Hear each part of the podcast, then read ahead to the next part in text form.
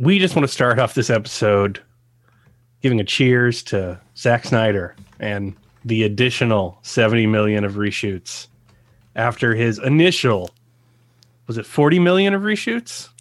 Something 70. like that. But it was, you know, it was supposed to be done. It just needed a little time in the edit bay, little VFX work to make Superman make his costume black. That's it. It was done. It's gonna it's gonna be a masterpiece. Thanks, trolls on Twitter. You really did it. Uh, maybe if it ever comes out. Cheers.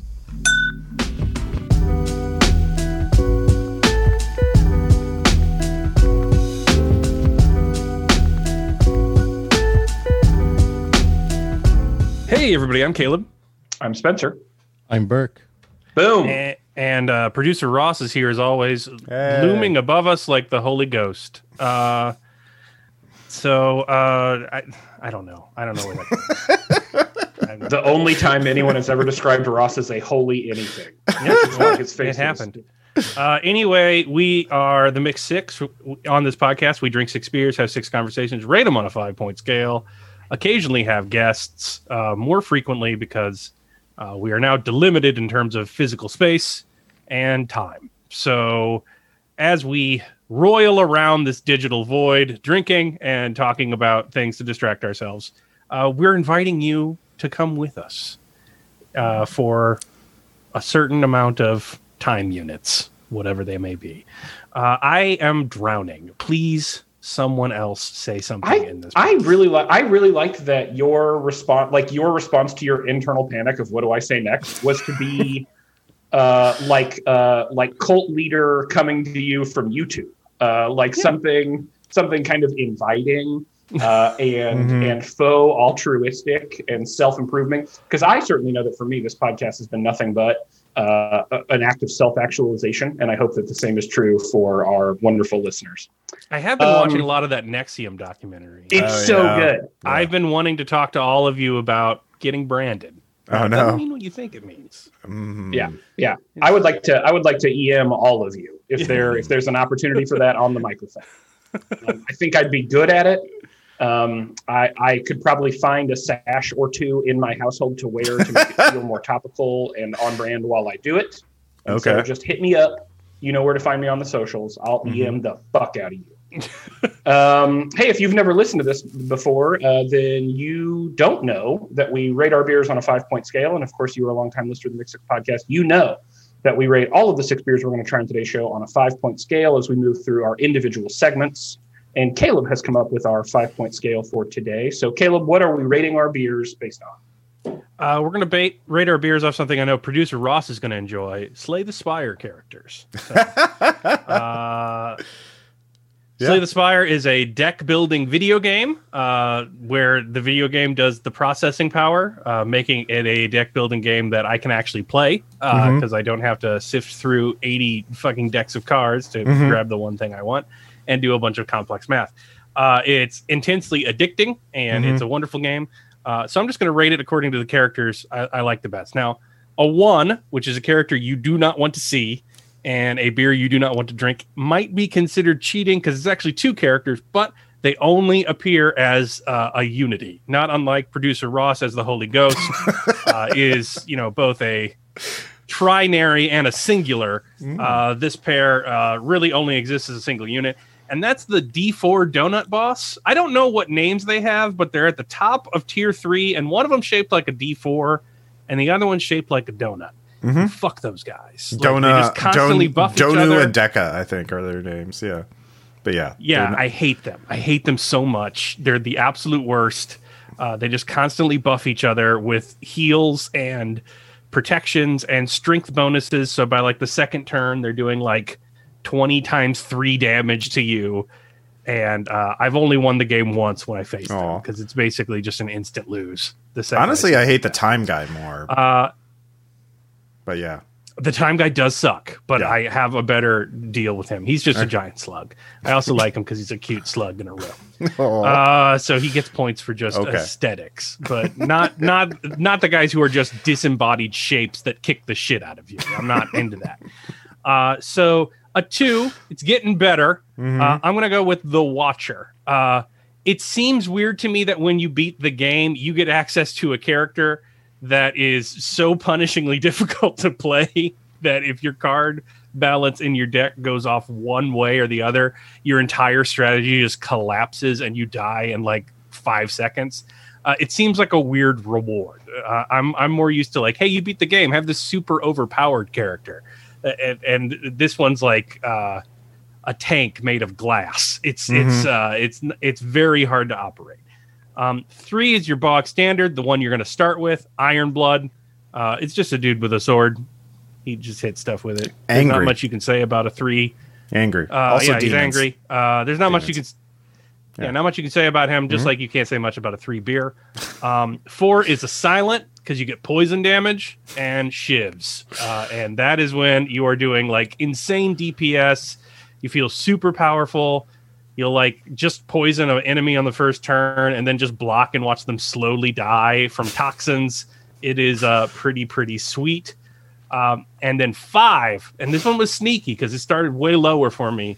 The defect, who can just put these orb turrets around him that just auto zap and auto heal him, and uh, you're by the end of the game, you're just walking around in this swarm of like shooty phantasm death orbs, uh, and it's just the best. You know, you're barely playing the game at that point because you've buffed yourself so much. Um, and that's a hard five beer and a hard five character. Uh, any disagreements, producer Ross? Um, personally, yeah, I, I might switch the defect with the silent. Um, they're uh, but they're both a lot of fun. I do agree with your position with the Watcher. Uh, Watcher is the. I, I've had some success with her, but she is the most difficult character to play, and. Uh, like I mentioned, the the slug guy I hate more than the donut and deck guy. I haven't had that many problems with him actually, as many as time guy because he Have just you seen the slug guy's robe though? it is very nice. It is. It is. It's the same type of robe that the Watcher has, and he says something different for the Watcher. Actually, the name of this episode is Slug Guy Robes. slug guy robe. kind of like shooty death orbs or whatever, but okay. Yeah. Um, I would tell you. So I have looked at Slay the Spire on the Switch like 17 times, Mhm. and I'm actually a little scared to buy it because I think I might get stuck in it. Oh yeah, Uh, like that just might be where my time goes, Mhm. and so I have avoided it out of total self-preservation. like a full run of the game. You game. can get like- it on your phone. You can get it on an iPad. It Yeah. runs on anything. Yeah. Um. By the way, uh, starting the Follows you game to everywhere. to get into the last boss takes like maybe an hour once you understand what's going on. Um. So like, or even less. Like it, it you can play. You can go through it pretty fast. And there's daily challenges and randomized variables and stuff like that. It's it's very very addicting. Yeah, one of the things I've not heard from anyone playing Slay the Spire is it happens very quickly and you don't have to play it that much. So I am kind of terrified by all that. You don't have to play Um, it. I'll tell you that. Thank you very much, Birk. Okay, uh, on that note, we're going to use that rating system, and I'm going to grab a beer, and we'll be right back for dissecting our fun, our board game segment.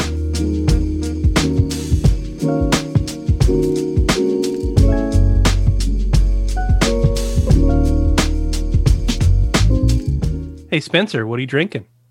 So, I think we should all. I think all of us have access to the doc, um, the planning document. I think we should all take a stab at saying the name of this brewery. Uh, it's out of Norway, and I'll start as it's my beer. I want to say Han Briggeriet. I want to say it's from Han Briggeriet. Caleb. Uh, I I would go with Hond, and then I'd go Braggerite. Like Mm, uh, mhm. uh, like, Like a I, I wa- get where you're going Y. with the second G in there. I go Hond Braggerite Odins. I'm pretty sure Odins. So is Odin's Tippel i- is actually the name of the beer. So the the brewery is the first two. All right, Um, is it is it is there an apostrophe in there though? Like, is it No. a Tippel belonging to Odin? There are multiple Odins. Yeah, it is not an apostrophe. Wow. Uh, uh, Birk, A lot of what, what, are, what are you thinking on brewery name? It looks uh, Danish, so like Handbuggerit. Ooh, okay, that was a little more. That was a little more um, uh, uh, of the voice. Okay, and uh, and producer Ross. I'm just going to take a wild stab at here uh, and say it's a silent H uh, with no evidence whatsoever. And Bregret. There we Yeah, go. I appreciate I appreciate what you did there. um, so I'm drinking a beer from that brewery out of Norway. Uh, the name of the beer is Odin's Tipple or Tippel. Uh, it is an imperial stout. I would like to read for you the blurb they have given us describing the purpose of this beer. Odin sacrificed an eye so he could drink from the well of wisdom. We have sacrificed malts, hops, and yeast so you could experience this taste. What Well. what what a gift they've given us. So, anyways, I'm don't gonna say try. that till you try it. Yeah. yeah. That's fair. It's a ten comma two percent alcohol. Yeah, it's in the Yeah, morning. I'd be really worried about when that was bottled, especially with COVID. And being Yeah, it's fine. From, wow. Wow. Yeah. It took more than three days really to get there, Caleb. It's fine. Like, COVID doesn't live in beer, okay? International commerce. more like it was sitting on a in a shipping container for two months. But all, all right, sure. Well, I mean, that would affect the taste, but that doesn't mean COVID's going to thrive in like a shipping container for two months. I'm not saying it has COVID. I'm saying it it would affect a the taste. We're a beer review podcast, Okay. producer Ross. How do you think they get Heineken over here from Germany? Yeah. It's Uh, fine. the devil summons it from hell because it's Heineken. It's fucking disgusting. Uh, Oh, wow. I like that after all this, Caleb still thinks of us as a beer review podcast. That's the nicest thing anyone has said describing this podcast in two years. Um, that's actually very good. So um, it's an imperial stout by nature, or that's at least the, the what they're telling me the category is, Mhm. and it has some of that stout stuff. So it's got some of the like almost oat stout kind of back end. Um, it's a little bit chewy, a little bit heavy on the back end, but on the front end, it actually has some of the fruity notes of like a like a Belgian tripel or something. And so um, it's got more than just uh, like cigar to oatmeal stout, and there is a little bit of like almost a three philosophers sitting on top of it. It's got it's a lot of complexity. I like the spirit. Um, I'd say it's a f- mm, I'd say it's a four, that's a silent. All right. Yeah. Co- COVID or otherwise. Yeah. Um.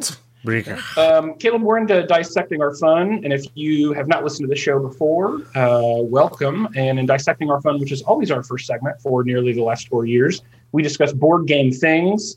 And Caleb, you have proposed this topic, which I think is uh, hysterical and accurate because I know exactly what this means, and I am excited to hear you talk through your process of where you're going to land. So, please, what are we talking about? Uh, well, I I went to Metagames. They they just got over their latest uh, COVID quarantine. Um, so I fired up the robotic drone I use to interact with the world now, and uh, sent him clanking in there. And he talked to Jeremy, who broke his ankle. Jeremy's in a cast. That's What? not good. Yeah Oh man, pray, prayers up for Jeremy. Uh, so, you know, I went in there and I bought Mariposas, the new uh, Hargrave Oh, game about really butterflies, uh, and that was a that was a no brainer. But Yeah. then I saw that Gloomhaven Jaws of the Lion is only fifty dollars, that's right. Mhm. and here's the thing: it is. 10% of Gloomhaven, if not less, and that still makes it probably the largest game I would own.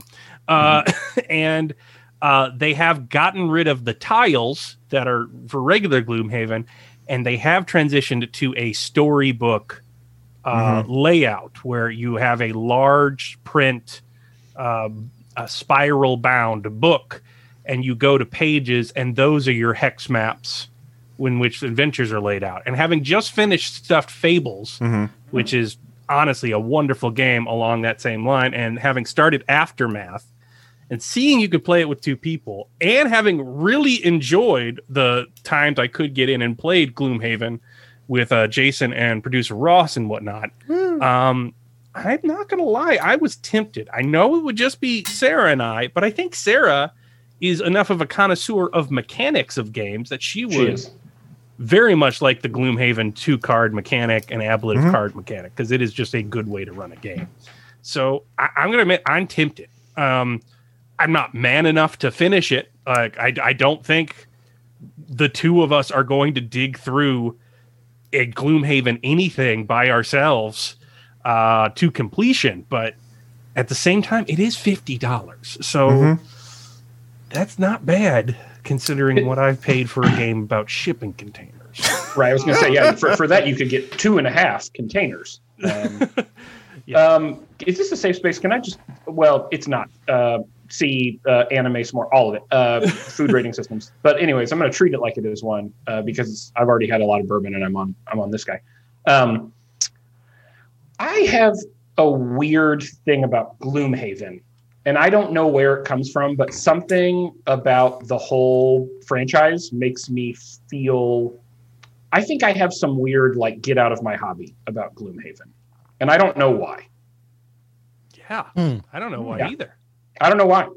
Yeah. Because by all accounts, it is a deep, robust, incredible game. It is designed by by all standards, what seems like a phenomenal game designer. Um, it offers an incredibly robust gaming experience. It's got app assistance. It's got great components. Um, it seems to walk the RPG slash board game line probably better than any property in the history of games. And yet, some I see the thing and I go like, Ugh. and I don't know if it's the size and scope of the thing that turns me off. I don't know if it's how little success we have general I have generally had dealing with legacy games that makes me go like, I just don't want something. I've had an we've had a hard enough time with Pandemic Legacy, and Gloomhaven seems like Pandemic all the legacies, and so I don't know what it is, but something about the title just kind of makes me uh, turn turn away a little bit, and I can't figure it out. I don't know where it comes from. Feel like people are And trying to put too much of uh like TTRPGs in your board game? Does it feel too connected to?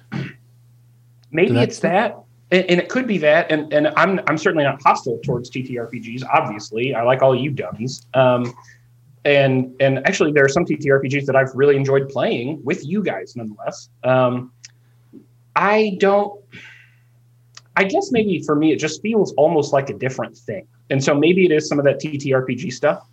Um, i think maybe it's the scope of it. I do I, think part of this is this latent, like I, I have a, uh kind of like a strong belief that one of the problems that the board game community has is that it's like not particularly inviting to new players, and it's hard for like new players to get involved for a variety of reasons. And a lot of the games that become popular are not necessarily games that are good for new players, which is why I have like a special place in my heart for Point Salad or Azul, which I think are great games in and of themselves, but also great gateway games. And for me, Gloomhaven feels like it exists on the other side of the spectrum. I'm not even sure that it does. I just don't know I don't know if it's that. But when I saw this question pop up, I was like, well, you're probably going to get Baby Gloomhaven. And I want to know what it's like, but I don't know that I would ever spend money on a Gloomhaven property. And I have no reason for that. For, for Yeah, only the thing, I- fifty dollars. Sorry, does it also have the same mechanic? Because the reason I'm anti Gloom, Gloomhaven is I just don't like the idea of like a hundred dollar game you're expected to destroy components. No, Oh, no, the they sell this thing in Target. Uh, it is Okay. it is replayable. Um, it's got uh, character sheets and stuff, but Mhm. yeah, I don't think you have to destroy cards. Um, Mm-hmm. but that's just the biggest. I mean, if that's your complaint, that's that's a anti-legacy game complaint, which is Yeah. fine, but it's not Right. a, a specific criticism of Gloomhaven. Yeah. Sure. The reason I asked is because like you're our gaming group, and while we can't play with you guys, I would also never expect you and Brandy to play any level of truncated Gloomhaven with me. Um, because I I just don't think you would enjoy it. I, I just seem to instantly know that. I just don't think Mhm. it's your side of the hobby, man. Yeah. Um, I'm not angry about it. It could be like a, I don't want to say hipster thing, but th- th- you know, there's an aspect like you get really into music into college, and like you want to talk about the Mars Volta with your friend, like in privacy, but then you're around other person and he starts talking about the Mars Volta and be like, no, man, not here. No, it's just Yeah. it's just 16 minutes of wailing and jungle sounds. That's we're heroin addicts. That's fine, but not around the not around Right. the normals. What are you doing? Like uh, it, it could be like that because like you we are sort of board gaming advocates and um, gloomhaven is almost designed as if it were a joke to mock us for being board game uh, because it is the size of a child's coffin uh, and uh, contains 300,000 bits and uh, an insanely detailed rule set with I think how many is there 11 playable characters in the base game? Thirteen. And there it is. Yeah, a good number. Yeah, A including a hidden number, one. 13. A hidden one that you had to solve an ARG for, an alternate reality game. There were embedded ciphers in uh, Gloomhaven that would eventually lead you to a website. Ah, that this is not helping. This is not helping, Ross. Look at his face. Uh, you know, you know what part of the and Caleb, I think as you describe it, like I think um, the things you're saying are all making me go, mm-hmm, yes, that's right. I kind of feel that way, and I think uh, unfairly, I'm admitting all of this is unreasonable. So before you all jump into the Discord and or on socials and start telling me how wrong I am again, Mhm. BT Dubs don't care.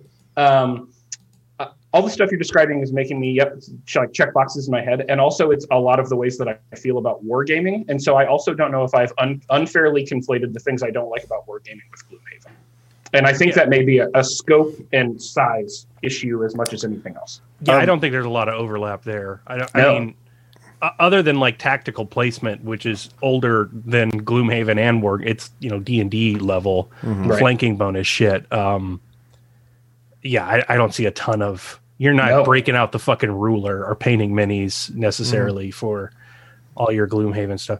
But but Jaws of the Lion, there's four characters. It's like like that that's better it's like a, I think it's like a ten session campaign or something. You know, sane. Uh, uh, yeah, Yeah. It seems like something we could we could do. Uh, it seems like Mhm. something. I think Sarah and I would enjoy it. I'm not sure if we Yeah. finish it. Definitely Um, go for it. I like It's because also you like beat condensed a lot of the rules. So it, yeah yeah. because you beat stuffed fables. I would definitely recommend that. And you've already played the main Gloomhaven game, so this is going to be like easier than that. So like uh, I know like I was reading their di- uh, like in the original version of Jaws of the Lion, they had a summoning class that had like you know, uh, but then they removed that because they realized summons were too complex for like an entry level game because like they summons have to use the monster AI rules, and that's not like that's not for the target audience. That's not for the people who buy it at Target.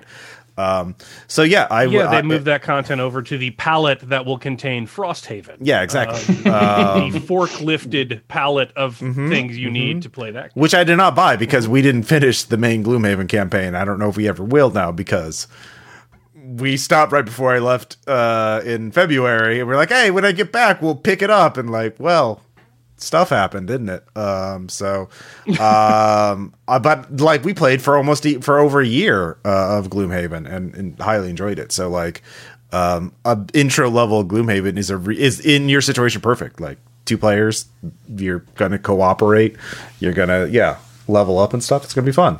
So yeah. Yeah, I don't. I think I. I think I might want to have four players though, because it, it just seemed like a fantasy D and D thing that doesn't require any creative energy on my part to write or to perform. You're you're just doing the go in whole, kill stuff.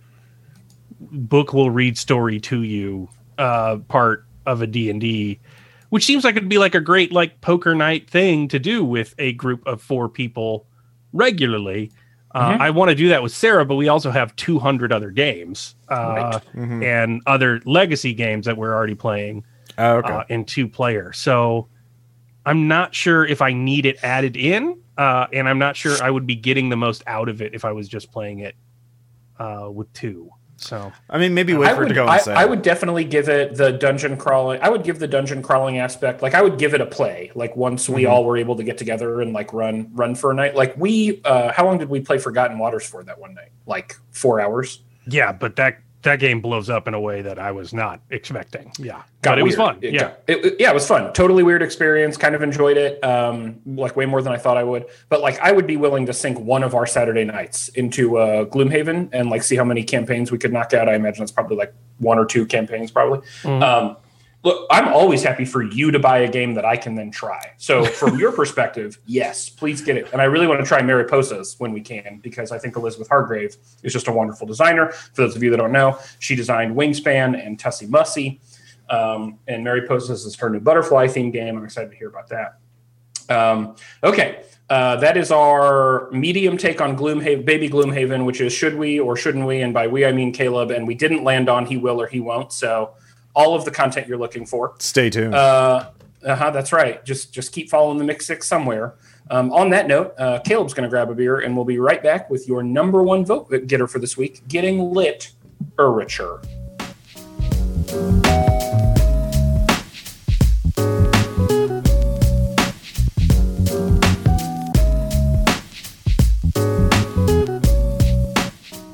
Caleb, that's a lot of words in the name of that beer. Uh, what Holy are those shit. words?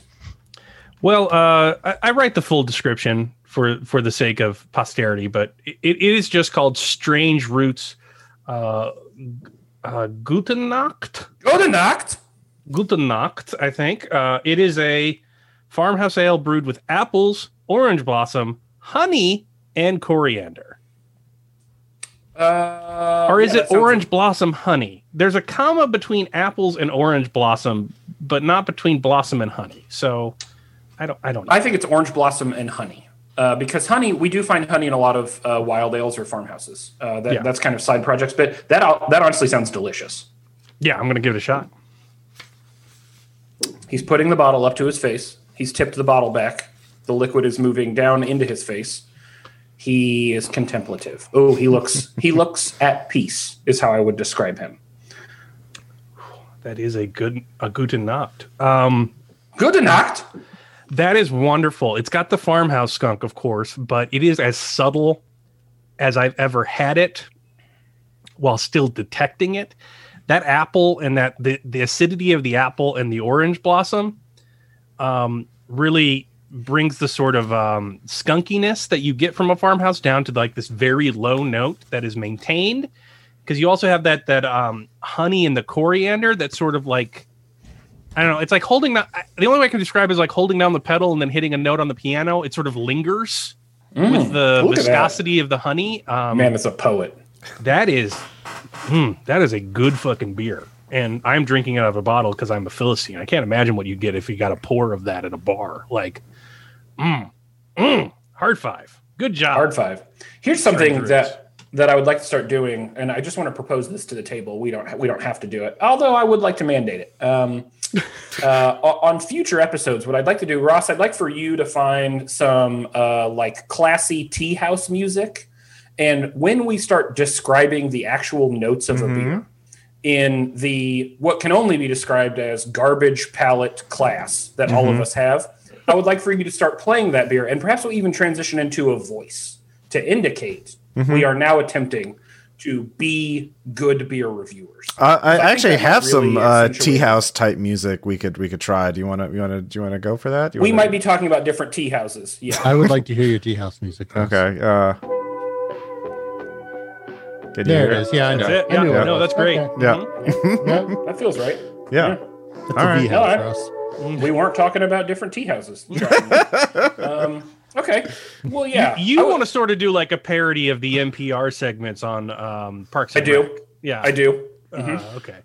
yeah uh yeah i want to be Derry Murbles or whatever uh and i want to yeah and i really want to um it's just something to think about and i think we should start this process in the next episode and in order to do that i think we should buy only the worst beer so i really think we should min-max this Lite. event yeah that's right um hey we're into your number one vote getter which is getting lit and james burns hi james uh feels like it's, well, it's been a minute since we heard from james uh, i will tell you if all of the mixed six listeners you want like deep old school game knowledge James Burns is your man. So you find you a James Burns if you need to know about a game. Um, James Burns suggests uh, in Get Lit, which is our uh, book segment. See, getting lit is kind of a nomenclature for getting drunk, but also getting literature is uh, is then also about books. You get it. Uh, sequel time. What novels have you read that deserve a sequel, and what books that received a sequel should not have? And this is actually this is a good table for this because Birk is an avid reader, Ross is an avid reader, and I would say semi-popular to mildly popular uh, writer, thanks to the success of Zombies of the World. Yeah. Caleb has in fact written the world's greatest RPG, uh, and I happen to know all of you. So, um, so this feels like a good feels like a good topic for us. Yeah. Uh, let's start with books that deserved a sequel or that you would read a sequel for. Um, Birk. Oh no. Yeah, see this is this is hard because a lot of the novels I read aren't really like things that lend themselves to sequels. Especially Infinite jest. Oh no. Uh, You mean David Gravity's Foster Rainbow Wallace? 2, Right, Slothropy uh-huh. Seconds. I don't know, like what do you what do you do? Um or books that I have read already have sequels coming out. So like I read Axiom End, which is Lindsay Ellis's sort of genre sci-fi book, but it already has like three because you kind of have to have numerous books ready to go to even get a book deal anymore, at least kind of according to her. So uh, if I can go a little extra topical, not do a novel, There it is. but a nonfiction book. I'm reading The Philosopher Queens, which is a collection of essays on kind of the forgotten women of philosophy who don't really end up in the, the standard textbooks. So I'm going to say a sequel to that because I'm sure there's more than just these 12 essays in that story to tell. Yeah, Feels that's- right. That, that feels very important. Yeah. Mm-hmm. Yeah. Uh, Ross, book you've read that you'd like to see a sequel for? Um, I have three possible answers, and you can t- judge how uh, serious I am with this. Um, House of Leaves, uh, Invisible Cities, and High Rise. Um, so, uh, House of Leaves. Wait, what's the sequel to High Rise? Who's left to be in a sequel to High Rise? Well, they they well, obviously it's uh, uh it spreads to like a gated community. Like, I mean, that's what the arcology was trying to be, is what gated communities are. So obviously, he goes to an American gated community, and the same thing happens. So uh, I just want to see, you know, a bunch of people in a gated community uh, turn into cannibals uh, and uh, kill each other. That I mean, that There it is. like The yeah. to High Rise HOA. Uh, okay. Yeah, there you go. You got HOA. it. Yeah, HOA. Yeah, um, yeah. Uh, uh, Invisible Cities is easy. Just more weird ass cities. Just Calvino describing weird ass cities. Uh, and House of I would I would dig a sequel to Invisible Cities. Yeah, Exactly right. Like it's it's an open ended that'd be concept. very good. Yeah. Uh, and That's House the of right Leaves. answer. Yeah, Yeah, yeah. just give me more weird cities. That's Yeah. like that's the RPG splat book. Yeah. I will keep buying Yeah. the the weekly, monthly D twenty splat book of weird ass cities. for yeah long support out. support calvino's patreon for your city of the week you know uh i would i would support that uh and house of leaves that's Uh, easy A you sequel can just that you would out like to read? yeah Um, I'm kind of the prisoner moment here, but um, I don't think John Langan should do a lot of sequels because he writes long and he writes literary horror, and like The Fisherman is like a perfect, perfect cosmic horror uh, book that was put out in modern times, which is very hard to do. But I am uh, currently reading his short story collection, The Wide Carnivorous Sky, and while um, he he can't write a short story that's under twenty thousand words, it's not technically a novel, but it's a novella, and it's just um, the the titular story in that is the pulpiest, least literary thing he's ever done. And it's about uh, four Iraq vets that get attacked by a vampire and decide they want to go kill the vampire. And it's like the best Night's Black Agents like uh, novel that's ever been written because the vampire lives in fucking space and like satellite drops down onto people to eat them and then goes back up to its low orbit coffin cocoon thing and they they have like a weird psychic link from it because they're surviving. So they're trying to like feed it bad intel so they can take it to this uh, uh, obscure clearing outside of a mountain and kill it. And they go to home depot and fashion like baseball bat stakes with like plastique carved in the middle of them. And it's just like y- yes i want i want more of this pulpy ass like and they're all like horribly injured like one has his skull crushed and can barely talk anymore another one's missing a leg from the vampire fight but it's all these like disabled vets working their shit jobs at home depot and on the weekends they get together to hunt a fucking vampire that lives in space and i'm i'm there for it i'm entirely Yeah. there for it like That's a, that's if, if that was a series of novels, Hmm. uh, I would I would buy every single one in the series. Um, so John Langan is perfect. He does great self-contained stuff, um, but this pulpy bullshit that's in the middle of these like he, the the opening story in that collection is a zombie narrative that's fashioned after Thornton Wilder's Our Town. Like it's just a stage play where they talk about a zombie apocalypse, and the the stage manager is God, and it's like fucking highfalutin and crazy. And then in the middle of it, there's this like men's adventure novel, like dudes stabbing a vampire with a baseball bat, and I I just want that because I'm a trash person. So that's the secret. Hey, you live your best life. um, uh, I read uh, also Prisoner of the Moment. I read Station Eleven earlier this year. Also, terrible time to read Station Eleven. Um, uh, but uh, I fucking loved it, and I thought, well, Emily St. John Mandel's a great writer. I'll read her other stuff. So I read The Glass Hotel, and The Glass Hotel was like, mm, okay, it- technically a book. Um, um, so I don't know. I don't need to know what happens after Station Eleven, but part of the interesting thing about Station Eleven is its treatment of time, and so there are a lot of gaps built into kind of critical moments. So, for example, the book starts with um, a kind of very intentionally rushed. Um, it seems like there may be a pandemic coming, and then you just jump ahead way post pandemic into the post apocalyptic kind of um, regional communal society we've now jumped to with you know traveling bands of theater folks traveling between cities or what, what's left of cities et cetera. And uh, th- they do a good job of filling in some of the stuff that happened throughout the book via flashback but there's a whole world um, that is implied in elements of Station Eleven that I think is very interesting, and I think that Emily St. John Mandel is a very good writer. So I would definitely read uh, a a deeper exploration of the Station Eleven universe with some of the side characters, or an unrelated story set in the same uh, environment, because this is just a really interesting ecosystem for me. And if you're looking for fiction about pandemics to feel like you're not in a pandemic, um, I would I would suggest Station Eleven pretty heartily. Okay, a sequel that that happened and you wished wouldn't have happened. Uh, Birk. I mean, the obvious answer has to be Ready Player Two, right? It does. It is the obvious answer. Okay. That's well, right. then I'm done. That's- Great. I did my Right. job. Yeah, you don't need anything else. Right. right. Birk There's solved nothing else that. to add. Just So- other. Can we can we stop with nostalgia, please? Yeah. Right. Can Yeah. we stop? What a bummer that is too. Oh, only because I do want to. I I don't want to totally stop on that. I I think I went on record on this podcast saying that I really enjoyed Ready Player One, and I stand by that. As a book, I enjoyed reading Ready Player One. It was fun. It was light. I thought there were some good moments. I thought the characters were interesting.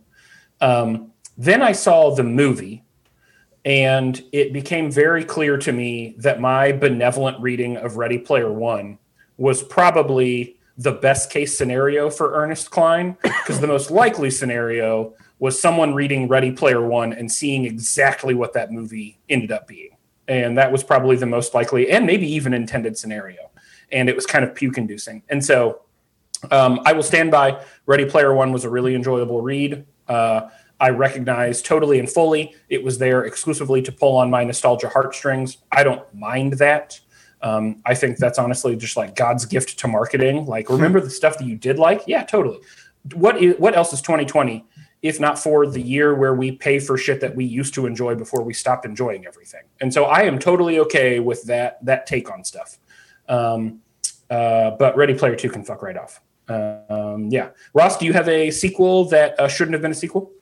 Uh, I thought the obvious answer was "Go Tell a Watchman," like the uh, "To Kill a Mockingbird" sequel. Ghost Set of Watchmen. Oh yeah, yes, fuck yeah, that noise. yeah. Um, I haven't read it, but I just like, why would you do a sequel and like, and just the circumstances of its What if publication? Atticus was racist? yeah, Right. exactly. Right. Yeah, Here's how opposed I am to that book. Uh, uh, to Kill a Mockingbird is one of my favorite books of all time, and Mm-hmm. I won't consider reading Ghost Set of Watchmen. I was angry at the thought of it being published. yeah, And so, no, fuck right off with that noise. yeah, yeah. 100%. So that's my obvious Um, answer. yeah. Caleb, you're mid sneeze, which seems like a good time to ask you a Yeah, sequel thanks. that shouldn't have been. Yeah.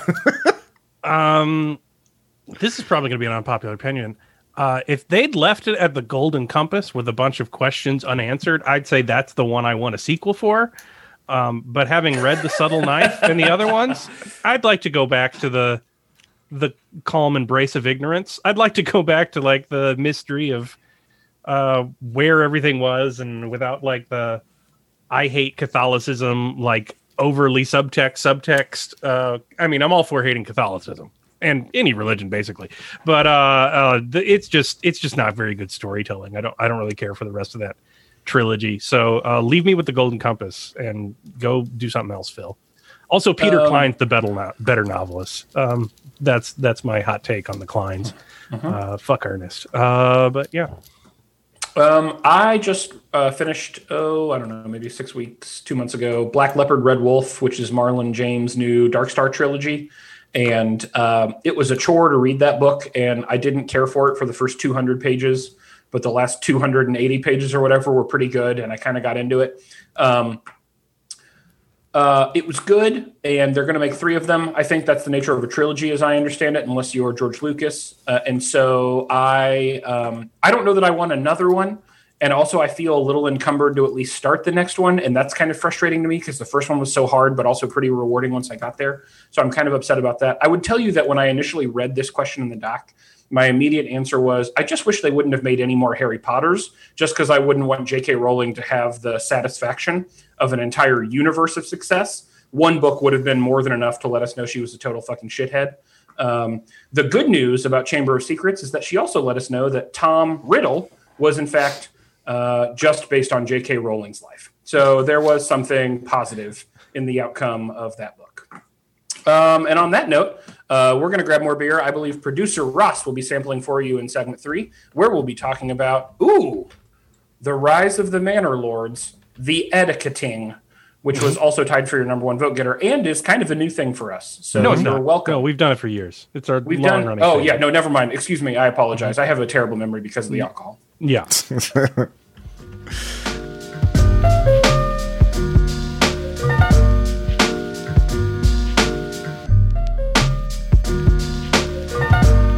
Producer Ross, what are you drinking?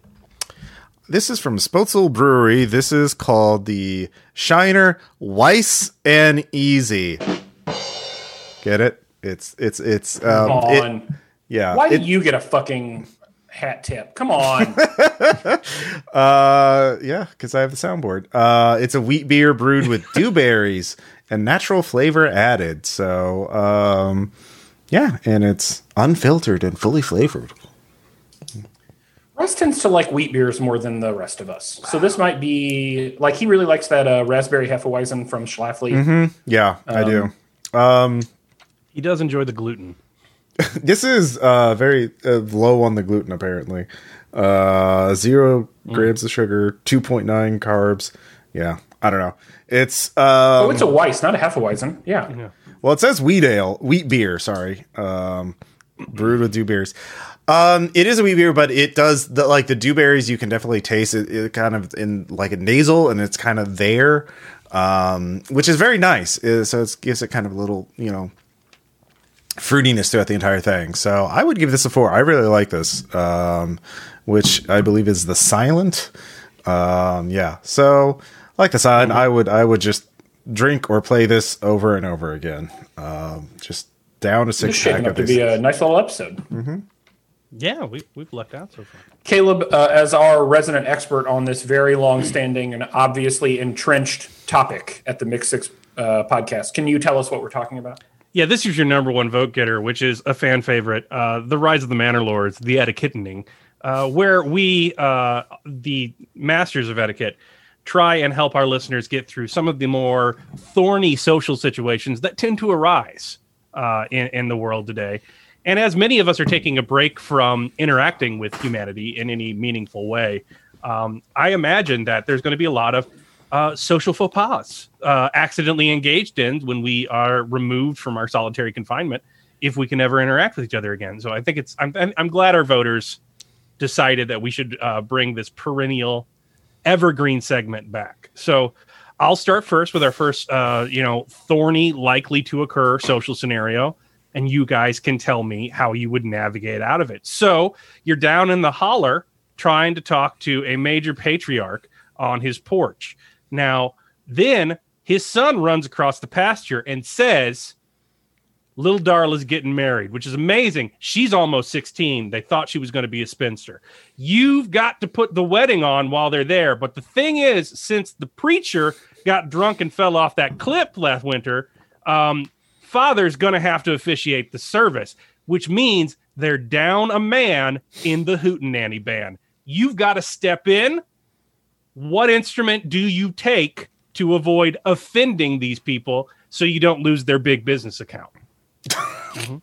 Okay, so uh, two things. One, describing us as as experts of etiquette is one of the funniest things you've ever done. I spend no less than fifteen percent of my time on the show trying not to burp on the microphone. So I really appreciate that that polite spin. Second, the obvious answer here is to get into their good graces. You volunteer to play the jug, Oh, but it's jug's also cursed. the non-obvious answer because Jug's cursed by a witch. You going to put Right. that on you? no, and they know how the jug should be played. You're going to get found out real quick if you play a jug in front of folks who know how to play a jug and you mm-hmm, don't know how to mm-hmm. play a jug. Mm-hmm, you So just add instead- a haunted witch jug. I, Well, I he- didn't. The River Okay. Witch did. The And, River Witch uh, did, uh, uh It mm. killed Aunt Bessie last. Uh, well, everything happens in winter. Winters are. Have you never listened to the the Rise of the Manner Lords, the etiquette inning before, Birk? What the hell, man? No, what is the show? No, we introduced What the is- River Witch back in uh, episode Is this the vaporwave one? Where the fuck have you been? Where am So I? what are what are you playing, Spencer? Hold on. I, I do want to uh, a brief aside, and not to detract from the wonderful story universe you're building. Should we just reference previous episodes where this didn't happen as if it did, so as to create a Gloomhaven style ARG where people can learn more about the etiquette? Okay, just something to think about. I'll follow up. We'll offline this. Uh, so, what am I playing? Okay, hot take. I'm playing the Theremin, and here's why. Oh, Excellent choice. Here's why. Uh, one, they're going to think I'm a witch, and so now they are scared. Absolutely They, frightened. you got to get their big account, man. right. Two, You- if you fail this, they are not going to give you their tech startup money. here's the thing: because they're frightened and think I'm a witch, I can get what I want out of them. So it's a strong arm Oh, technique. okay, all right. Right. So you're going to like arm, power which it with a sort of play like with it. Yep. pedal dynamo underneath as you. I mean, it's going to be an impressive performance. All right. Absolutely. Well, I'm great at the theremin. Uh, okay, producer Ross, what are you? What role are you going to take in the Hootenanny band? gun. Um, I'm obviously packing. I'm playing the gun. I shoot it in the air. I hoot and shoot the gun in the air. That's Uh, at not a- part of the band. That's It part of the is. ceremony. How That's dare like saying I'm you. going to play confetti. Yeah, it's percussion. 1812, Yeah. you heathen. yeah, shooting and uh in the air and hooting. No, what are you? Are you ham boning? No, that's the, instrument. It's the gun. It's the gun. I'll shoot it at some bottles for additional uh, uh, sound effect. Uh, but yeah, that that's my choice. Caleb, I wouldn't argue with him that much. He's packing, man. Yeah. Everyone's packing. It's a wedding. Of course they are. Uh, so yeah, all right. Well, Ross is going to lose the big account. Birk, what do you pick? Um, I think you need a strong percussion bass, so I'm going to play the washboard. Mm, mm. Washboard and spoons. Washboard. Well, if you play the spoons, Well, you play the washboard with the sp- spoons, so they're not going to have to be anything to serve the peach cobbler with. So, Well, you, I thought these are the type of people who might eat with their hands, but maybe I don't get the bit. well, I mean, it's a wedding, though. You got to bring out the fine silver, for- Right. but- Well, you don't play the washboard with the fine silver. All right, yeah, the washboard, yeah, the washboard you could definitely do. That's a reasonable answer. That's a that's a humble, humble choice. I think uh, I think Birk Me. wins that one. I'm I think humble. Birk, Birk wins that uh, etiquette situation. Yeah, Well, we got a we got a disagreement here. that jug is fucking haunted. I told you. I said I wasn't going to play the jug. I said the obvious answer is the jug. I'm not going to play the jug. I'm going to play the theremin, and it will be terrifying enough that they will listen to me. Yeah, I mean, he's that, going to be a witch. mean- you want I, to be I a agree in with that, but Crusader that means you Kings. brought a can't do it. theremin with you. It's as if you expected something. Like they're gonna think always you bring, cursed I the, always the- bring a theremin with me. You can just build a theremin. Don't I can? I'm a witch, but you can't. We I, I don't. I don't need your technical wizardry right now. Thank you, Philip. Okay. All right. Uh, Uh, what I does need anybody right have any now- other Don't- common social my- occurrences My Christian name. that we could navigate?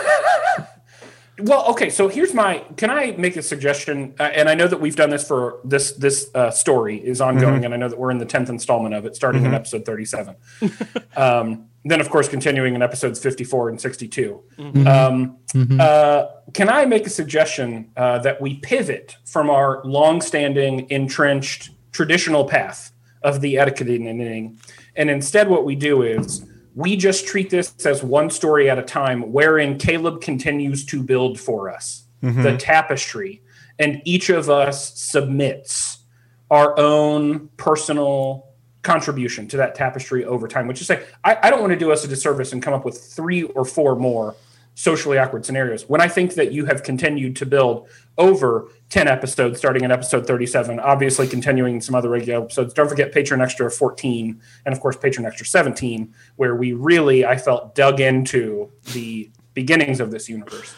Um, It's an interesting way to get out of work. But, it sounds like but I mean, if you were if you were dedicated and a hard worker, you wouldn't have learned witchcraft. So uh, Right. it's primarily there to shirk uh, your That's exactly duties it. on the farm. that's exactly right. And it's, Uh, I think so, it's yeah, I guess, I guess we'll leave it at that. Uh, I, I hope her hoot nanny leads to a blessed union and many healthy children, um, and hopefully stops the feud between the clans.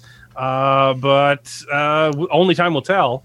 Uh, and uh, we, we'll see if uh, the rise of the Manner Lords return, and we can navigate these further uh, high stakes social waters. But until then, uh, we need another beer.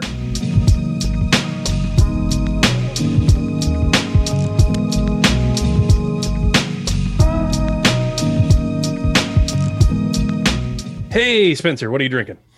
So a couple of weeks ago, we finally drank Delirium Tremens, and it is kind of surprising to me that it took us this long to get to a Delirium Tremens. But now we're drinking their winter variety, Delirium Noel.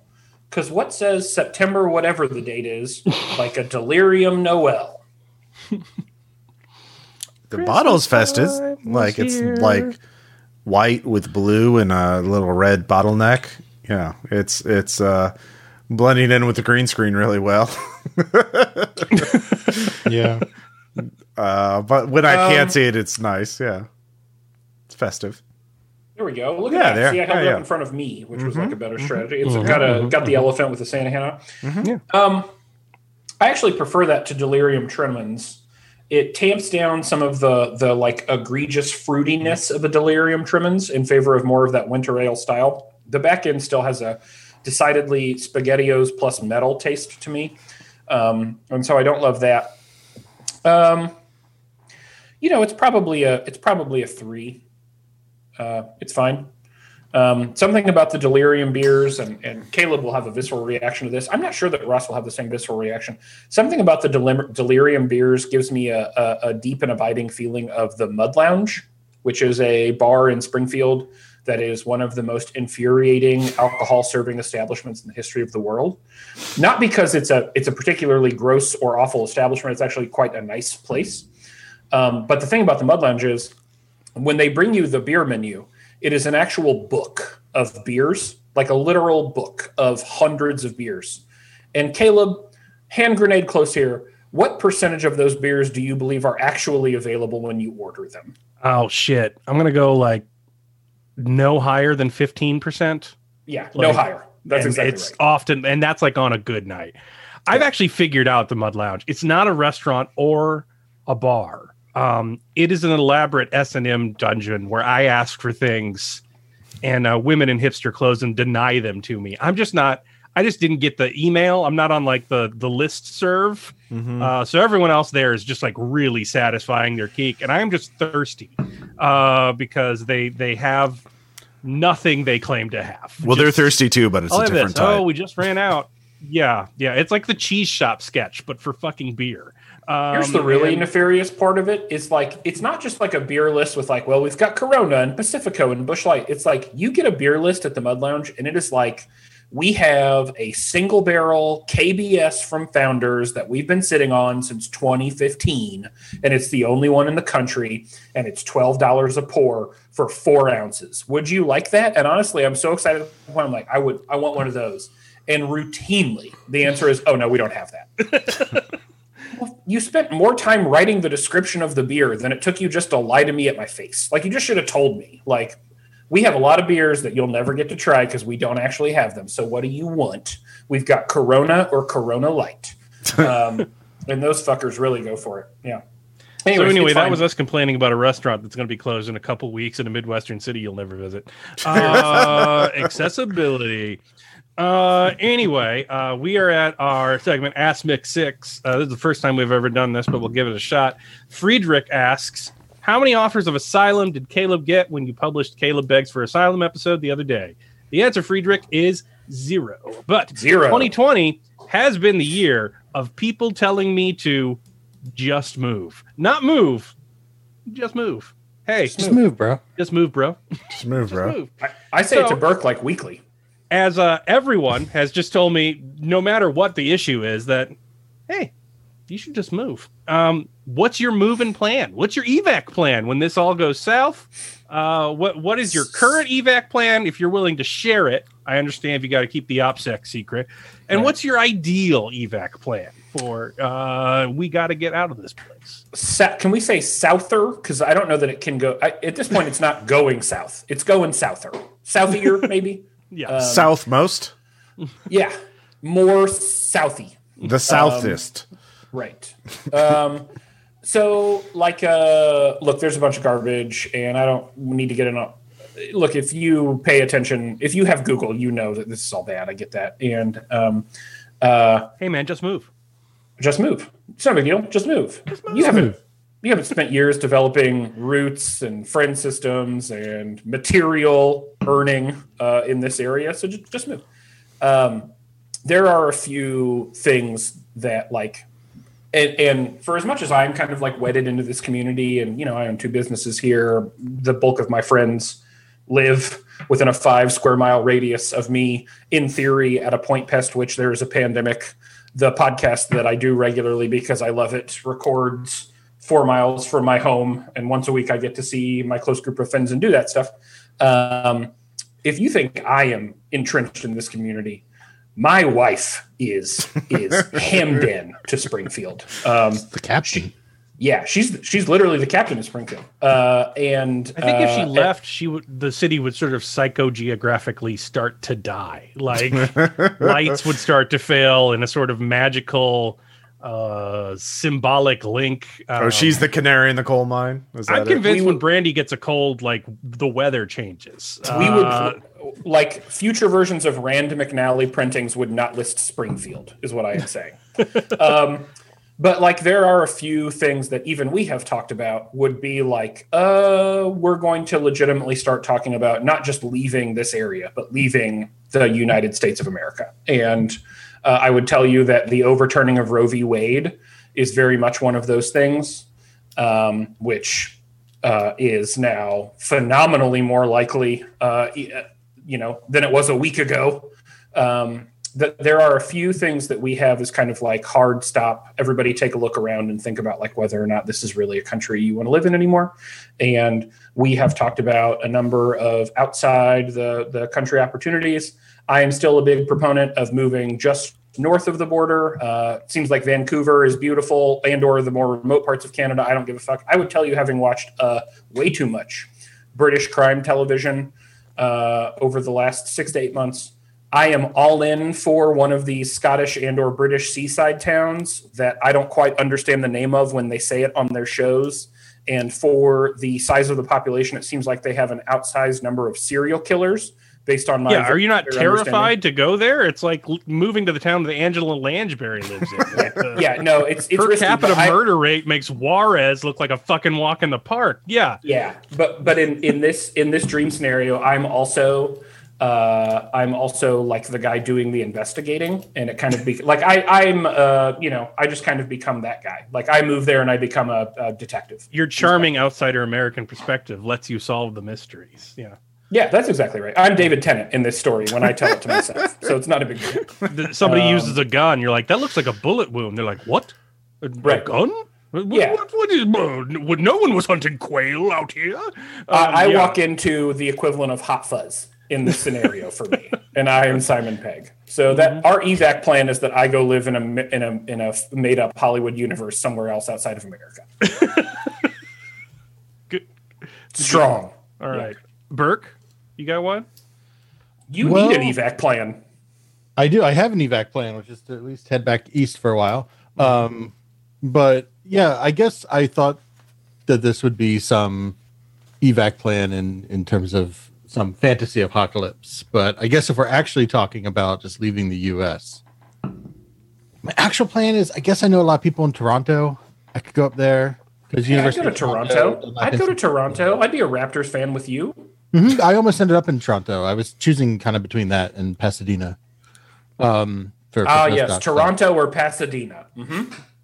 Yeah, or or Chicago. But um, my ideal evac plan would be I don't know. It's kind of naive, but to like stay and try to fix shit. Like if we're talking about America going south, like just staying and fighting on the homeland. I don't know if we're talking More, about. more southy, sir. Yeah, like I, I'm kind of there too, and uh, people are gonna people literally called it inertia, but um, the the thing is, it, things to get bad enough to me to actually try and do it. A, no one wants me. Like other countries, they're not as bad as America, but they have immigration policies, and they're Mhm. like, "Oh, cool, you're a public educator with a creative writing degree."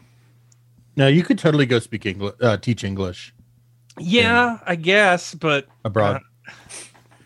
no, that's serious. I- That's a serious. Yeah. No, I was going to make a joke about like how you'd actually probably like have more luck than teaching English and where you teach English. But Oh, I thought, you know what? definitely would. I That's de- like, that's like not a good joke. Oh yeah, give me some Japanese five-year-olds. They're, I'll actually be assigning the papers I should assign in high school right now.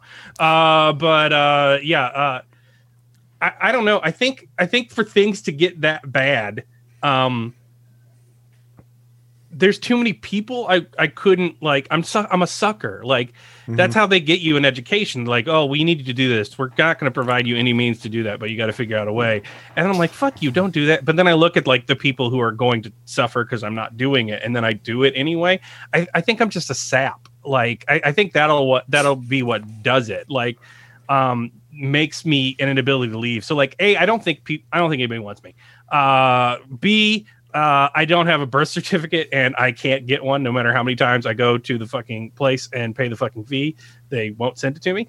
Uh, so, but you know, just you know, just vote, just leave. Uh, that'll be fixed. Um, you you can just forge one of those. Uh, so I don't have a passport, and there's all those kind of things that I'm still struggling with.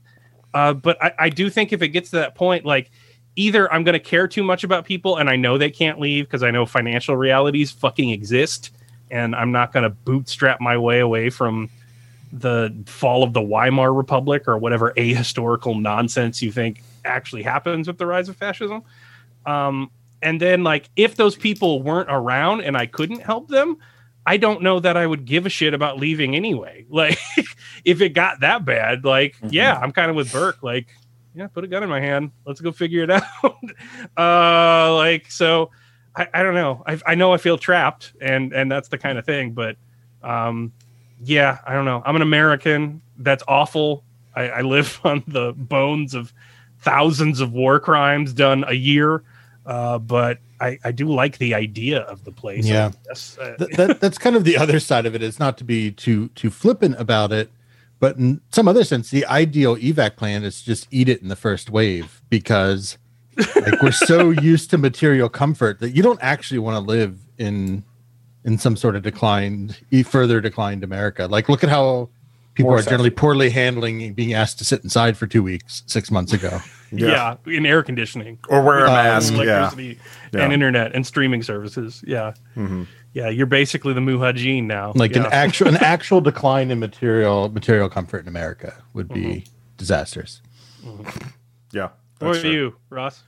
Uh, I mean, uh, yeah, I mean that's the obvious answer. Um, and I would probably do that because obviously Maddie has a lot of roots there, and I could figure out something to do. Um, but uh, yeah, I'm not like it would in it would probably mean the end of like all my podcasts because thir- 14 and a half hour time zone difference and internet issues and um i don't yeah uh so I, I i'm not looking forward to that so i would not want to. Um you know i mean obviously canada would be nice or yeah um but yeah that's that's if i i know if maddie like he gets like if either of us get really sick you know once we're married then like we'll go to Austra- australia to get health care like that's another potential thing so um because you know hey I mean, but a lot of these countries that you talk about running to are not. They're just behind behind us in terms of this decline.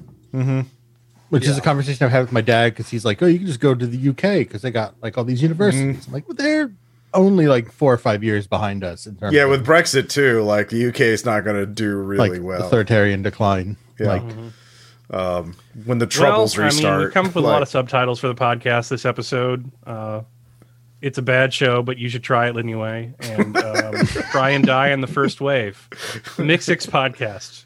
Of the revolution. Try and die in the first wave. I'm not making pandemic jokes. Die in the first I wave of the don't. revolution. Let's try. Let's try this for a subtitle. I don't think it's ever been used for anything popular. Just the Mixed Six podcast.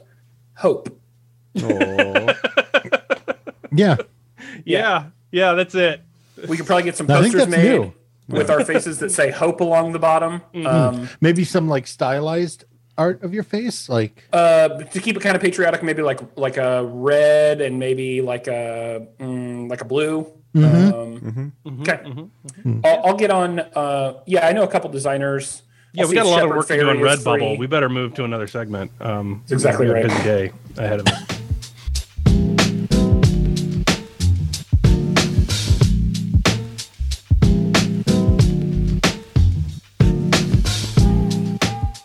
Caleb, what are you drinking? I am going to drink from Prairie Artisan Ales. Allah. The punch, which is a sour ale with blackberry, cherry, and lime. Uh, now, I don't know if this uses the flare base like everything they do lately. Is. I think all their sours are that plus a different fruit. yeah. So I'm gonna give it a shot. I I'm worried that Prairie has a little bit of a Taco Bell problem right now, which is they're taking the same 10 ingredients they've always had and just mixing them up in different combinations and calling it different beer. I thought maybe they were canceling their Mexican pizza sour. Oh no. If they did that, I'd kill them. No. Oh, Caleb doesn't love. I do not even care Uh-oh. for that. I'll be perfect. That's weird. honest. That's It's not a good face. It's thin. It's uh, a little too heavy on the cherry and lime, so it's kind of like the bottom of a Sonic limeade after like no. the no. too much ice they've put in it has melted. Yeah, I don't want that. Um, the ABV ha- isn't high enough to contact, and I don't get any blackberry on it. It's a two. Um, it's not, wow. it's not offensive, but that's Oh, I think as low as a prairie has performed for us. That's that's certainly the worst prairie performance we've had on the show. I'm also, have you been following? Have you it's been following not very their, good. I mean, I, nothing I can do about it. their new uh, their new uh, Twitter um, uh, approach?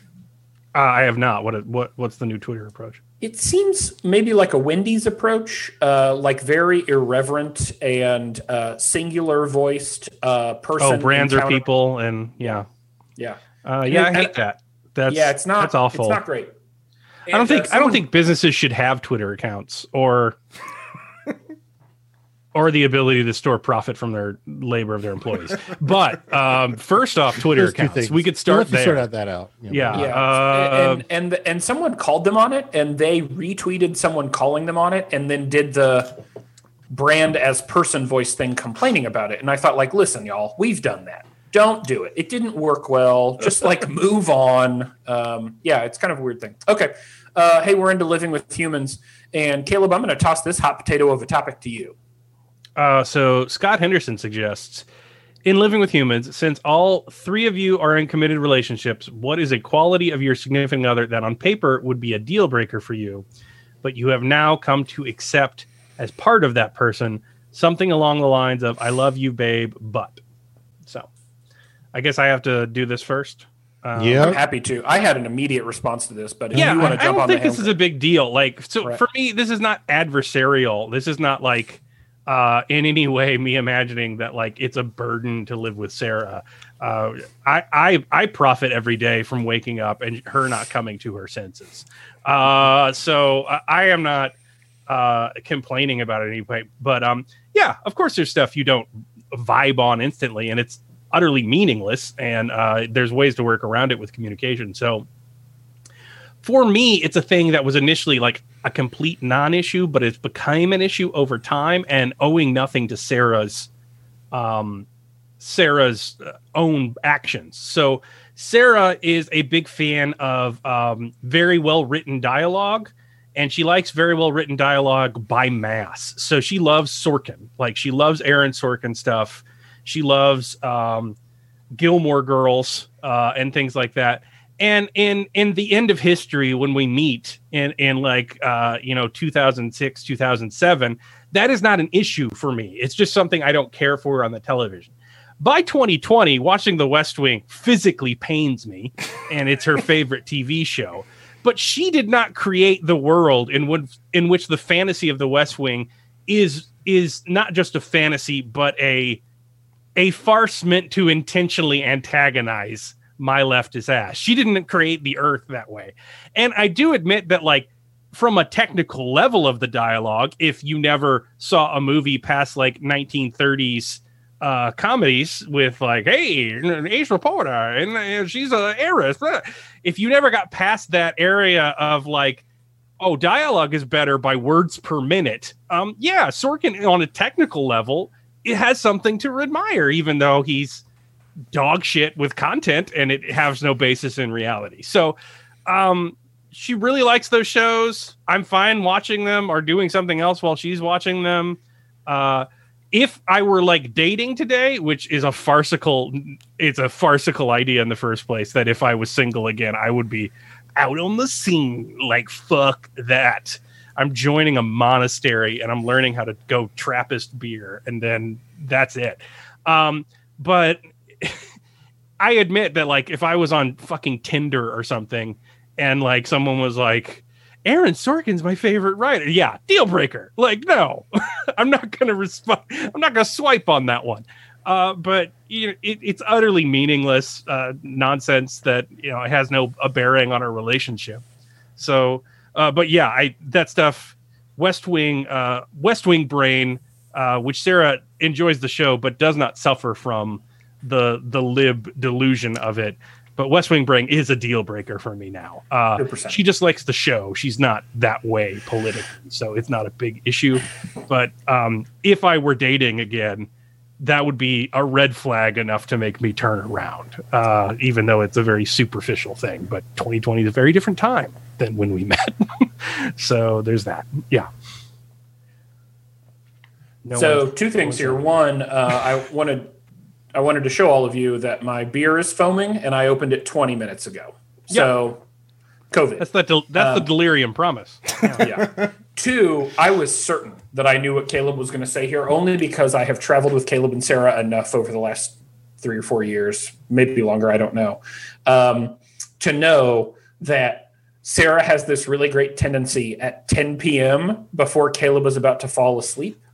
Uh, to give Caleb the absolute worst news story she could find. Oh, I can't. And- I can't sleep without that anymore. I've been trained into that. no, if, if if I don't have the most depressing thing that's ever come across a news wire, I I just I stay up all night. It's not time for bed. My favorite is when she was in the child abuse class. He's like, "Hey, this kid got eaten by rats," and then she just put the textbook over my face right as I was about to fall into dream time. like that, yeah, that's my girl. Uh, Aw. I love her to death. But yeah, no, I can't sleep. I can't sleep without that shit anymore. Caleb Um, used to tell yeah. me about this, and I didn't understand it. And then, uh, at like Origins a few years ago, Caleb, Sarah, and I all stayed together, and just like randomly at 10:30 one night, like we've been out drinking, having a blast, like we're all settling down, like it's about sleepy time. And Sarah, Oh, great who day. probably hasn't who hasn't said anything in an hour, who's just been looking at her phone, goes, "Oh, they found a baby in a freezer not too far from your house." Good Yeah, night. Yeah. that's her. God, I love her so much. Um, so, anyways, uh, okay. So uh, I've probably complained about this on the show, and I feel safe complaining about this on the show because, again, my wife doesn't know I'm on a podcast, and she's in the other room. Um, you're, che- you're technically cheating on her with us. Right. so- yeah, that's right. That's right. What podcast? Um, uh, uh, but so if you've spent any time around my wife, especially like playing a board game, one of the things that you'll know is that she will just randomly start singing. And not a little bit. It's not like she'll be sitting there and be like, no, no, no, no, no. Like you'll be in mid conversation with someone next to her, and she will just start screaming Lady Gaga at you. And it's not because she doesn't like you, probably. It's just because in her head, Lady Gaga's been playing the whole time, and she's lost the ability to not sing it out loud at the I highest. it. It's never the actual volume. lyrics either. It's so great. It, she's just Randy Newming it to different Yeah. songs. Yeah. It's so it's so fucking cool. And sometimes it's funny, and sometimes it's not, and you wish that it wouldn't happen. And you have to control the things you say about it while you're like. So now that we're both working from home, for example, and our offices are next door to one another, multiple times a day, I have to get up and close her door and my door because she's putting on an operatic performance of David Guetta uh, and I am trying to work or be on a Zoom call. And so I would say that the thing that would be a deal breaker if someone said to me early in the dating phases, oh, also, I have a tendency to constantly be scream singing pop music. I would say, "Hmm, okay, this was fun. If you could please pick up the tab, I will now be pretending I am going to the bathroom. Um, uh, Does she do it in the be- office? Because that would be an absolute power move. She does. Yes, I love that. I love like some business dipshit walking up with like a power tie, and she just starts blaring WAP out of her mouth when she sees. Yeah. She does. He's like trying to do. I'm going to do the dominant handshake, and uh, I'm going to control the exit to the room to establish the. And she's she just Yeah. starts belt There will literally be like the first time queen, it happened, I was like, queen. I thought, okay, that's kind of funny. And then it happened for a few days when we were both working at home. And so finally I was like, hey, I'm curious. Is this like a new thing? And she was like, oh, no, I put headphones in and I just like forget what I'm doing. Uh, and so I do this all the time. I said, do you do this like when you're in your office? And she said, absolutely. And I, I don't know if people like it or not. And I wanted to be like, I know. uh, but I didn't because uh, marriage. And so, yeah, this is just a thing that she does: playing a board game, working, sitting near you. Um, that's that's the the I love you, honey. But We got Ross. Um, now the way Are you, you in the part of the relationship where you can do this without fear? well, Yeah. we'll find out. won't you- we? Have like, you that's- reached that? yeah, We wait for that visa, buddy. yeah, yeah. we're doing Uh, it live. you know? yeah, we're doing it live. of fucking. Um, like the way you framed it is like if I were if I was single and dating now, this is something I would swipe left on. Um, and but obviously in this context, it's fine. Um, is like some date try to do the long distance thing, especially with someone in a different continent. You know, like um, if like yeah, it, I just be like, what? No, that's too far. I how how can this possibly work?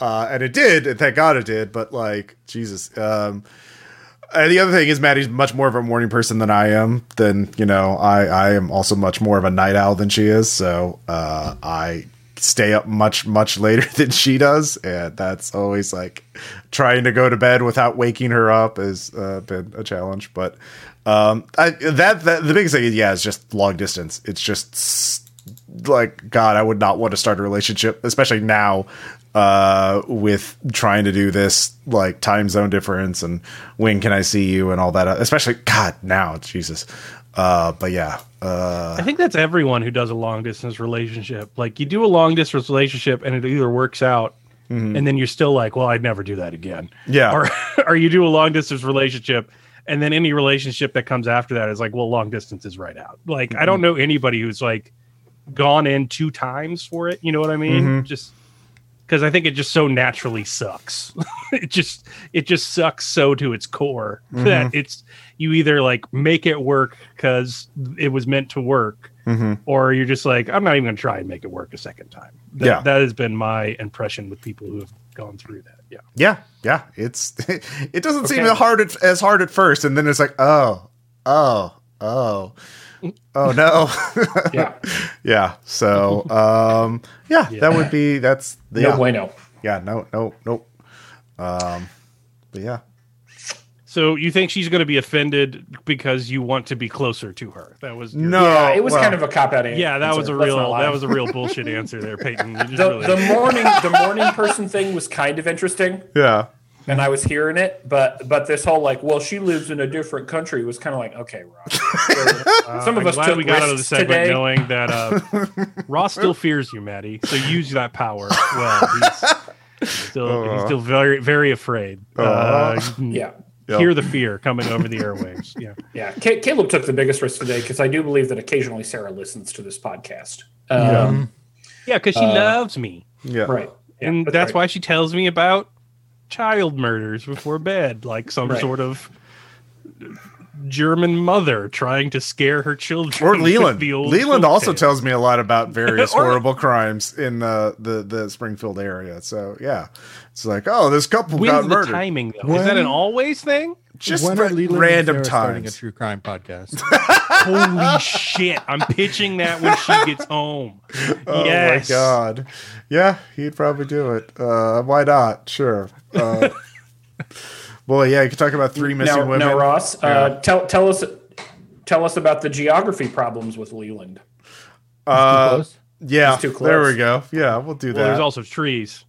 There's also trees around. You know, we Tree, know he doesn't like about those. He hates trees. them. They're He's not a fan of trees. They store their biomass does hate above trees. the surface. Trees are bullshit. trees are bullshit. above- Grasses are more efficient. They, they they survive better than trees.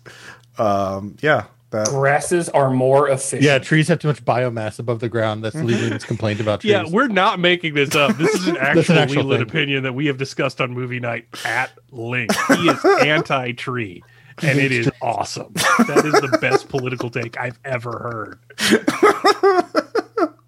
I'm voting the opposite of the Green Party. just Spencer's that is. face for the Just- listeners at home is still processing this.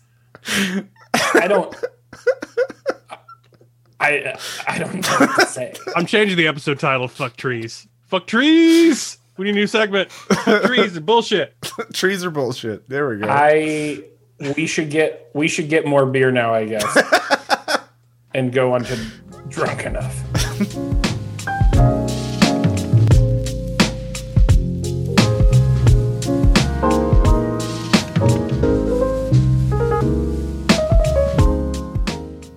Hey, producer Ross, what are you drinking?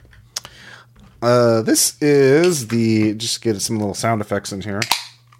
Um, Urban Chestnuts, uh, Big Shark, uh, Lemon Radler, a lager beer with natural flavor added. Uh, it is 4.2%, and here we go. Just a lemon radler might be interesting because a lot of what we get are lemon plus sweeter thing, and so a straight up lemon radler might be. Yeah, this uh, is might be a this is fun. alcoholic lemonade, so uh, it is. It's kind of weak though. It's not Same like bit. uh, not especially like I can definitely taste the lemon, but it's not super sour or tart, or it's not very it's not very sweet either. So if you if a lot of radlers are too sweet for you, this would probably be better. Um, If so you've outgrown Mike's. Yeah, if, if basic. Yeah, yeah. That's not that's not the worst uh, analogy. Uh, I'm gonna give this a three because it's eh, it's a bit. It's not very flavorful. I mean, I, I'm definitely gonna like. I got a four pack of these, so I'm go- definitely gonna finish it. But it's not like it's especially uh, impressive. But you know, yeah, it's not bad. Uh, did Baz send you that Hard Times article, which is the next stimulus package? Is a six pack of Mike's Hard Lemonade and a bullet with a single, a gun with a single bullet. Oh no! it was pretty good. oh, Anyway, sorry. Pawn my gun to buy that's more what Mike's the Hard Hard Times is doing. oh. Uh, so uh, yeah, what are we doing for drunk enough? Uh, I think this was Birk. Was this Birk? Yeah, I typed this. I Get in there. there. Oh no. Um, I don't know. So I was just thinking in the general topic of uh, revisiting, like doing difficult things. Uh, if you want to branch out into learning new skills and crafts, I think that's a a reasonable framework for this discussion. But it's it's sort of inspired by I've been doing this um, 52 and 52 short story challenge, which was uh, back the from Bradbury, right? Bradbury quote, yeah, where the idea is to write one short story a week for a year um, as a way to practice writing. Um, yeah, his sort of joke was, you know, you can't write 52 bad stories in a row. I plan to prove him wrong, but um, it's just been good. It's just been like a, a thing to to do during these times of um, carving out much, much like when you know sort of started trying to like read seriously, whatever that means. Uh, just carving out time in your day to get better at something, and and that, that that doesn't necessarily benefit you professionally or or whatever, but just like a personal enrichment. Just trying to be better at, at the craft of of fiction writing, habit building, because you have to kind of do it every day. Uh, I think there's a whole lot of things you could you could take this out to. I was also kind of inspired by by helping Caleb learn video stuff the other day. That Yeah, was just- super helpful. Yeah, Just tackling. I'm not sure I qualify, but yeah. no, I think I think it qualifies. I mean, I'm I'm trying to flip my classroom now because I have to because everyone's dying of a plague. Um, but I have so much content to record. Mhm. The I am not. I think the point of doing your 52 and 52 is to better a skill for the the hope of in, increasing the quality of that at some point. And while that's something I can do with the video skills I nagged you for, um, I my setup is entirely geared towards pushing out as much shit as fast as possible. Uh, it does. Sure. It, it feels like learning a new thing, but it doesn't feel like self improvement so much as like desperate. This ship is crashing. I need to know how to fly this ship. Um, so I can see how it can be that when you're you're embedded in it, but Yeah. I mean, how many other teachers are futzing around in OBS for hours trying to get the chroma key to work off butcher paper? you know, like there is in, in some embedded interest in like developing a, a skill set, even if the circumstances are extreme and they're very different. Like, I don't need to learn how to write short stories. I don't plan on being a writer. I'm not yeah, not saying like I'm doing this because I I hope to get to the point where I can like sell all of them or whatever. Um, it's just something I just want to thought about being better at and just want to No. see if I can. I admit I'm very proud at what we did uh, and, and what I've cobbled together based off your advice, and it's it's working so far, and I appreciate that. I haven't presented it to students yet because I've been teaching for ten years, and that's a lot of content to record at once. Um, In flipping your classroom, uh, but so there's that. Uh, but yeah, I think I was doing this with working out when I could work out. That was something. I guess it benefits your health, but like, I was not doing 20 minutes of cardio. I was like, Yeah, same. how much can I put on my back before it breaks? Like, Yep, yeah. I, I was doing very, very niche powerlifting shit, and there was no benefit for it other than like, I was really psyched that I moved that heavy thing from point A to point B and then back to point A. Um, it was sort of improvement for the love of the game. Uh, but yeah, I, I mean that 52 and 52 thing is awesome, and I'm super impressed by it. I haven't found something like it um, since COVID started because I think that was working out, and I, I think I'm at a detriment for it. Maybe it'll be the video production thing. Maybe I'm a YouTuber now. I don't know. Uh, but um, yeah, I haven't. Yeah, I haven't really gotten into something with the same degree of sort of, I guess, aesthetic, ascetic. Sorry, not aesthetic, Mhm. ascetic purity that I did like with the working out, or, or it seems you're doing with the 52 and 52. Um, I do approve of it, like in terms of like the being an educator, lifetime learner kind of thing. But um, yeah, I, I think I'm probably missing that out of my life right now.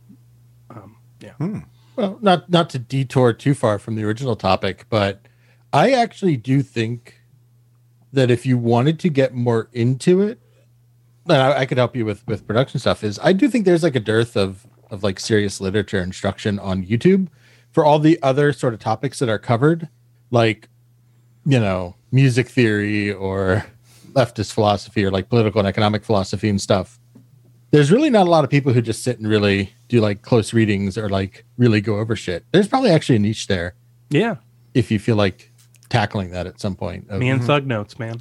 yeah, because book notes, book booktube, booktube is very much just like here's the 15 books I bought, and I will never talk about them again because I probably won't read them because they just need to be in the background for my booktube channel so people know. I Yeah, read it's like an unboxing channel more than a. yeah. This is what I is think there's like an inside a book. educational. We should.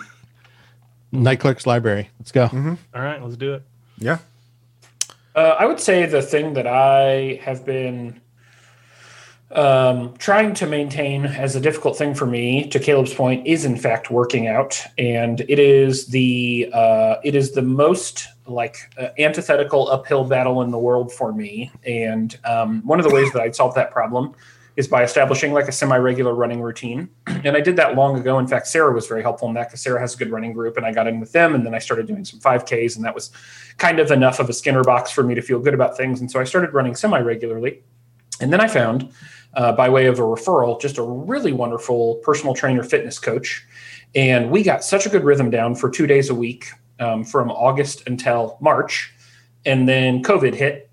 And, you know, I certainly saw a lot of improvement from August to March in uh, my body and, and in my ability and then I kind of didn't know what to do about COVID. And so I started running a lot more to offset the fact that I wasn't going to the gym because there wasn't a gym to go to for a little while. Brandy was very helpful. For my birthday, she bought me um, like some in home gym equipment that we set up in the basement so that I could continue doing gym like things. And my trainer was awesome enough to just start sending me programming via video so that I still had stuff to do. And so I maintained my at least two day a week uh, in home workout stuff plus a run once a week. And then uh, once the weather got more bearable about six weeks ago, uh, said trainer was like, "Hey, I can set like enough of the gym up outside in the side lot that you and I wouldn't have to get close to one another, and I could instruct, and you could use formal gym equipment, and we could probably hit our regular routine again."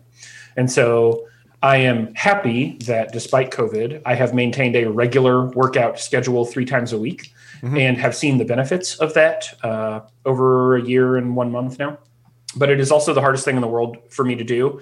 Um, and it, uh, because I was so out of shape, and I, and I have to remind uh, listeners who don't know me personally that uh, that 13 months of working out for me is is still getting back to about probably 50 percent below what would be considered like an ideal health state for a person of my age. So I'm still a, a, a, a fur piece from from in good shape, but I'm in a lot better shape, and um, it's helped me mentally because there's still a lot of like milestone fitness things I cannot do, uh, but I'm closer to being able to do them. And in the past, thing I cannot do is a thing that I don't want to do, so I would just move on from it. Uh, and now I know that this thing has stuck for me because I, I continued to do it when there wasn't someone around holding me accountable to do it other than myself. And some of these fitness milestone milestone things that would have shut me down previously are actually motivating me now. Mm-hmm. And so I continue to push, push, push. You know, I had an hour and 15 minute workout yesterday. I had an hour long workout on Tuesday. I'm doing a four mile run tomorrow. These things are part of my routine now. And I'm glad that I was able to find something and honestly, COVID may have been helpful in some ways because it kind of forced me to reevaluate how I spend time on things and my schedule changed drastically. And so I just made it more of a priority. But that's been the stuff that I've been doing despite its difficultness. Mm-hmm. And good Lord, is it difficult. Um, yeah. Especially on nice days where my tendency is to like shut down work at two and open a beer and just like start drinking and like watch sports or play a video game or whatever. Um, taking that time instead to not do that and like go work out or go for a run 1st mm-hmm. um, yeah, it's been tough but rewarding. Glad I'm doing it. Yeah. Yeah, that's awesome. Uh, yeah, working out is definitely one that I, I try to do. I got my kettlebell right here, as you can see. Um, Next to some Kenneth Burke books, I see. Uh, yeah, we got Rhetoric Religion, Language of Symbolic Action, Philosophy of Literary there. Form. Looks like I see yeah, over there. It's hanging out there. It's all hanging out there. Um, but like Man, the if only we go to prison work... for being leftists, you're going to be the coolest prisoner. You know, going to like, quoting Kenneth Burke while yeah. doing like fucking. But I've also got it next to contemporary burpees, abstract algebra, right. first course in topology. These are all good books. Mm-hmm. Um, but for working out, the problem is that like the only thing that really interests me in working out is just lifting heavy. Fuck like yeah. that's the only shit I've ever cared about, and I I got really into it for like two years in grad school because I just got this perfect, perfect schedule of waking up and getting to the school gym when it was empty and lifting and then going home, showering, and then going to work. Um, and I just haven't been able to match that convenience. And as a result, I just haven't done it. Mm-hmm. Right. Um, so I think I think that's uh, rooted in just like I can just see numbers go up. Like you can have very fixed like quantitative goals and be like, six months ago I could pull four or five, and you know now i want to pull 500 or whatever and mm-hmm.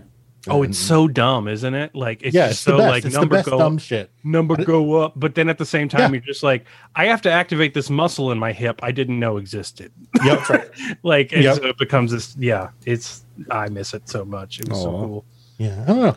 Just lots of stuff. Mm-hmm. I, I, guess I've been getting into aviation now because I've been playing Flight Simulator a bunch. It's on Game Pass. Uh, I I, I know Game Pass. You're going to be flying a plane inside a year. That feels super freak. on brand, and I don't mean that judgmentally. that just that just like all fits in the box is what I'm saying. Mm-hmm. Yeah. Uh, so that's yeah. that's that's my current obsession mm-hmm. is is aviation shit. Yeah, Birk's part of the Antifa Air Force. Um, I am the Antifa Air Force. Ross, Super how you doing? Um, you know, I realized one thing that I have been doing, I didn't really set out to do, I just started doing it uh, after Maddie left, is cook a lot more. Like, I used to have a lot of hangups mm. about cooking.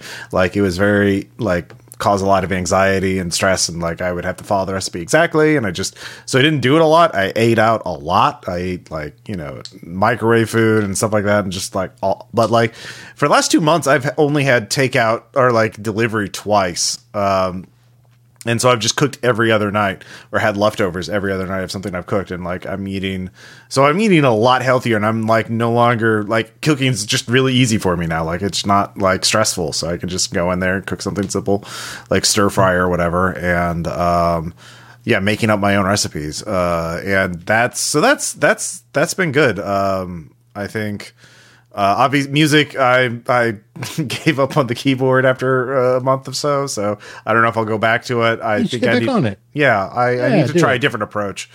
Uh, the the the web the app I was using to teach me was just I don't know. I guess it didn't really click. So um, I need to research other ways to learn. Um, but uh, you can hire teachers online. Yeah, yeah. Um, but yeah, it's like Skype lessons and stuff. Yeah. Uh, also, I think just cleaning up, trying to organize shit. Like, you know, I've been helping my parents clean out their storage unit.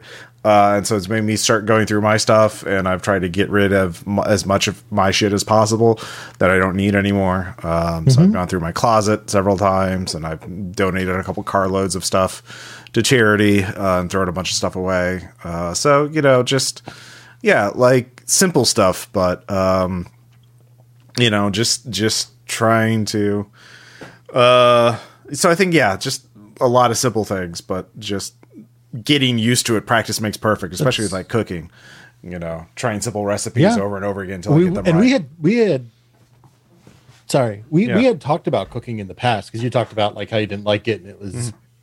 anxiety inducing like you said and you felt like it was time wasted you could be doing other stuff so i'm glad that you've learned to love it because i, I like cooking yeah, no, I, I'm getting to the point where I like i quit cooking. Like- photography i was 50-50 between chef and astronomer actually Like before, like I would microwave bacon just because it was quicker and easier. But now I'm cooking it on a uh, on a pan, like on uh, on the stove because uh, it tastes better, you know, that way. And um, good life skill yeah, and uh, yeah.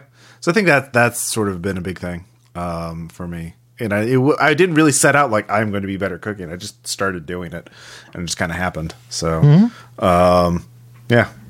So eating healthier too, lots more vegetables and stuff. So yeah, yeah. So I think that's i'm Vegetables, happy all vegetables of are you not terrible. yeah. Scurvy, scurvy's mad at you, but I mean, I suppose other than that, Oh no, not scurvy. well i'm happy all of you are tackling difficult things in your lives Yay.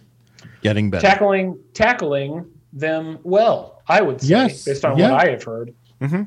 Go team, mixed six, colon hope. Um, hey, if you've been listening to this, it doesn't necessarily mean you're a Patreon of a certain level, but you could be. If you're not subscribed to the Mixed Six Patreon, don't forget to go to patreon.com. You can look for the Mixed Six podcast where we have this plus a million other episodes available for you, uh, long form episodes, and then some of our shorter content like Hot Takes on Ice, which are 20 to 30 minute, mm, reasonably topical on occasion episodes where we talk about single items rather than the kind of like six segment variety grab back that you get in an episode like this. Cannot tell you how much we appreciate your time for this episode. Cannot tell you how much we appreciate having Birk again on this and our previous hot takes that we recorded at 10:30 this morning Central Standard Time when we started drinking whiskey. No judgment. It is for the podcast and the content gods. It's Saturday. welcome. It's fine. We've made our sacrifice. Yeah. It's Saturday. Probably it's fine. Um, hey, don't forget to check us out on Twitter at the Mixed Six. You can also find us on Facebook. You can find us on Instagram and YouTube. That's y o u t u b e d t u b e dot com. Not any of the other tubes. Uh, probably. Uh, always check out our website www.themix6.com if you forget any of that. And if you're listening to this on a podcast application, don't forget to rate and review us so other people can find this genuinely okay to good content. See, I was pretty positive there. Pretty positive there.